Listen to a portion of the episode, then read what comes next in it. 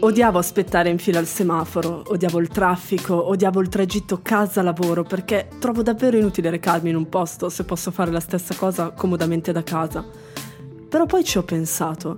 Alla fine faccio tutta quella mindfulness, la consapevolezza, eh, le cose, poi mi devo incazzare per 90 secondi ferma in fila? No. La radice dell'odio non è l'atto stesso di aspettare. Penso piuttosto sia dato dal fatto che devo adeguarmi ai tempi degli altri. Devo uscire di casa in un certo slot per evitare di metterci il doppio o partire molto prima non rispettando i miei tempi. Mi sono regalata un motorino con la scusa di non dover dipendere da questi tempi imposti mentre vado a lavoro. Ed è stata una scelta davvero bella. Ho rivalutato il tempo, scoprendo che se sono io a decidere il mio ritmo e la mia strada a prescindere dal traffico, mi sento meglio. Ci sono giorni in cui ci metto meno per prepararmi e colgo quel quarto d'ora guadagnato non per entrare prima in ufficio, ma per fare un giro più lungo in motorino. Gioire delle piccole cose. Mi piace. Mi piace perdermi nelle vie, sentire come cambia l'asfalto tra la provincia e la città. Quando torno a casa in tarda serata, mi piace sentire come la temperatura cambia, l'escursione termica tra Palmanova e la provincia. Fermandomi al semaforo ogni tanto canto le canzoni che escono dalle macchine e così strappo un sorriso a chi è più nevrotico di me, incastrato in una macchina, incastrato in una fila, incastrato in una strada. E mi piace anche ritornare a guidare la macchina, soprattutto la notte. Quando le strade sono vuote, le città si vestono di nuovi colori.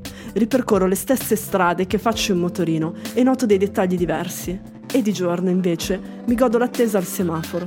Mi prendo quel tempo per rilassare i muscoli, alleggerire le braccia, cambiare stazione radio e poi basta perché mica durano così tanto i semafori.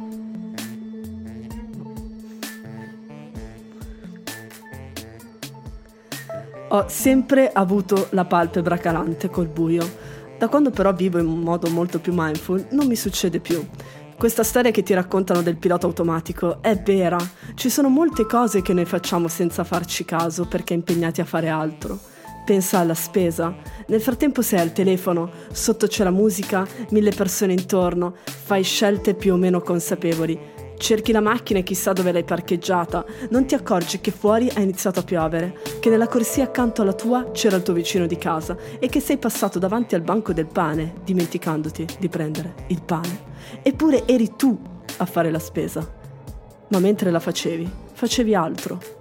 Imparare a godere dell'attimo che si sta vivendo è questo, significa togliere il pilota automatico. Ed è così che ho smesso di avere i cali di sonno nel cuore della notte, in macchina, concentrandomi sulla pressione dei miei piedi sui pedali, la sensazione di fresco mettendo la mano fuori dal finestrino, le luci che si accendono e spengono seguendo logiche non chiare quel fastidio alla schiena, il sudore che si fredda sul collo, il suono del respiro che si mischia con il canto delle cicale. No. Ma quindi non mi incazzo più e ho una soluzione alternativa per ogni rottura di coglioni? No. Però sono più consapevole. A volte basta poco. Tornare a sentire l'odore degli alberi mentre si è nella foresta, il rumore della pioggia al di là della finestra o il profumo del pane appena sfornato che poi non è poco e non è neanche tanto, è qualcosa, qualcosa che non ero più abituata a sentire perché col pilota automatico. Qualcosa, come qualcosa l'attesa al semaforo, la sensazione di libertà facendo il morto in acqua. Qualcosa, come i tramonti in compagnia, un abbraccio, una bottiglia di vino e gli scogli.